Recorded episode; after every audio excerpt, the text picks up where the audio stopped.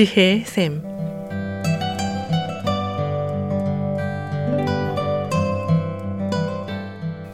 매주 월요일부터 금요일까지 각 분야의 전문가를 모시고 우리 삶에 필요한 말씀을 듣는 지혜의 샘. 오늘은 AP 리커버리의 손재열 디렉터께서 말씀해 주시겠습니다. 안녕하십니까. 손재열입니다. 여러분께서는 신앙과 정신건강의 관계에 대해서 생각해 보신 적이 있습니까? 여러 측면으로 생각해 볼 수 있지만, 첫째로 신앙인인데 어떻게 우울할 수 있는가? 신앙이 부족해서 그렇다라는 한 예가 있을 수 있겠고요. 또 신앙인이 어떻게 정신 문제로 상담이나 약을 먹을 수 있나라고 말씀하시는 그런 분들을 주위에서 또 볼 수가 있겠죠. 아니면 정신 건강에 관한 상담이나 치료는 결국 신앙의 근원이 있기 때문에 어, 목회자에게 또는 성서만을 가지고 그 근원에 대한 접근을 해야 된다고 하는 그런 말씀도 들어본 적 있으시라고 믿습니다. 이런 경우에 여러분의 생각은 어떠십니까?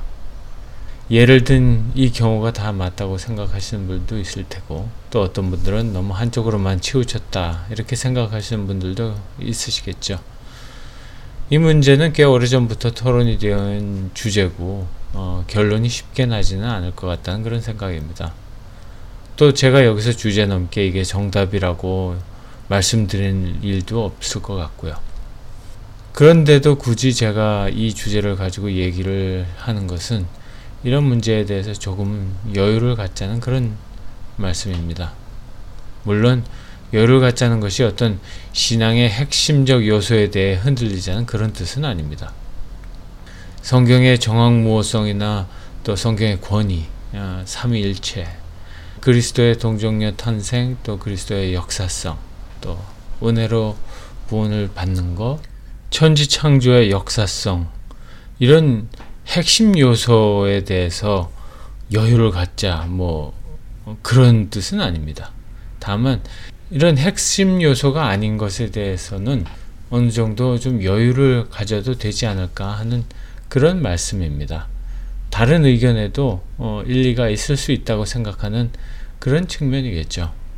성경 말씀 속에서 각 관점을 확인할 수 있으리라 생각하지만 또 각 입장을 대변하신 분들께서는 이런 거에 대해서 또 펄쩍 뛰실 수도 있겠죠. 저의 경우 상담을 하다 보면 어떤 극단적인 케이스들을 볼 때가 있습니다. 어떤 분들은 주위의 만류에도 불구하고 증상이 계속 심해진데도 신앙에만 의지하는 분이 있는가 하면 제가 보기에는 신앙이 한번 어떤지 확인을 해볼 필요가 있을 것 같은데 어, 상담이나 약만 고집하는 그런 분들도 봤죠. 전제의 한 예로는 중증의 정신질환을 앓고 있는 가족, 특히 자녀가 있는 부모님 같은 경우입니다. 어떻게든 신앙의 힘으로 이걸 극복해야 되겠다는 그런 신념을 갖고 치료를 어느 정도 하다가도 기도원에 보내기도 하고 또 무작정 신유 경험을 하기 위해서 집회를 다니는 분들이 있습니다. 하던 어떤 치료들을 다 중단하고 그렇게 한다는 말씀이겠죠. 물론 기도원 가고는 집회 가는 게 잘못됐다는 얘기가 아니라 조금 다른 측면도 고려해보고 계속 치료와 신앙을 같이 병행했으면 하는 생각에 안타까울 때가 있습니다. 그런가 하면 정말 신앙적으로 한번 되돌아볼 필요가 아, 있을 것 같다는 분이 그저 약만 먹고 상담 몇 번 받아서 빨리 낫고 싶어 하는 분들을 보면 그 또한 안타깝습니다. 분명 성경에서 말씀하시는 부부와 가족 관계에서 멀어져 있고 본인의 신앙도 기복신앙이 되어 있고 물질적인 것에만 관심이 쏠려 있는 분이 하나님과의 관계, 가족과의 관계를 생각을 먼저 안 하시고 약과 상담만을 찾아 단기간의 문제를 해결하려고 하는 분들을 가끔 봅니다. 저는 신앙인이고 하나님이 궁극적으로 고쳐주셔야지 다른 아무것도 소용이 없다는 것을 압니다.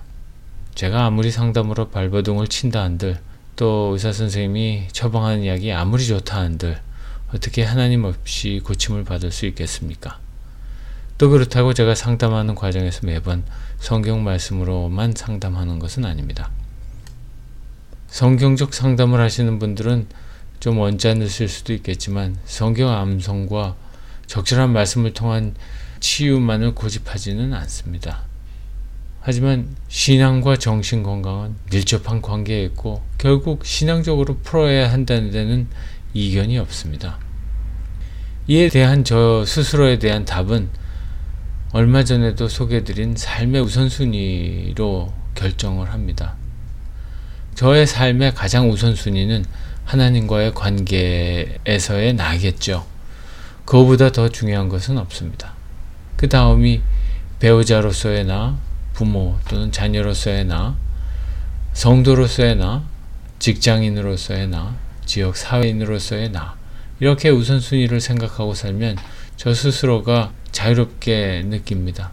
제가 상담을 하면서 또 상담과 관련된 일을 하면서 얼마나 우선순위에 충실하면서 살고 있는가가 저에게는 숙제입니다. 물론 자주 우선순위가 바뀌기도 하고 그래서 문제가 생깁니다. 잘 안 되기는 하지만 그래도 문제를 넣고 기도하고 또 시간이 지나고 나면 제가 무엇을 잘못했는지 깨닫고 다음에는 그런 경우에 좀 더 지혜롭게 대처할 수 있는 눈을 갖게 되죠. 신앙과 정신건강은 밀접한 관계에 있다는 것을 경험으로 또 뭐 신앙적으로 알고 있습니다. 또 하나님만이 고치실 수 있는 분이라는 것을 제가 삶을 통해서 또 저의 어떤 커리어상으로 고백을 합니다. 그리스도인이라는 상담가가 또는 의사 선생님이 내 능력으로 내 방법으로 도와드렸다라고 생각하는 순간부터 문제가 시작된다고 생각합니다. 결국 제가 할 수 있는 일은 그것이 어떤 일반적인 원칙이든 특별한 원칙이든 간에 그것을 통해서 이 모든 것을 주장하시는 하나님을 보여드리는 것이 아닌가 싶습니다. 지금 정신적으로, 심적으로 답답하고 힘드신 분들이 계시다면 여러분은 어떻게 여러분의 문제를 접근하시겠습니까? 기도하면서 고침을 주시는 하나님께 구하고 또 주위에서 하나님을 신실하게 믿고 또 그 하나님을 드러내는 그런 믿음을 가진 식구들에게서 위로를 받고 새 힘을 얻을 수 있기를 바랍니다. 그래서 신앙으로서 성숙해지고 또 살면서 다른 사람에게 선한 영향을 끼칠 수 있는 여러분이 되시기를 간절히 바랍니다.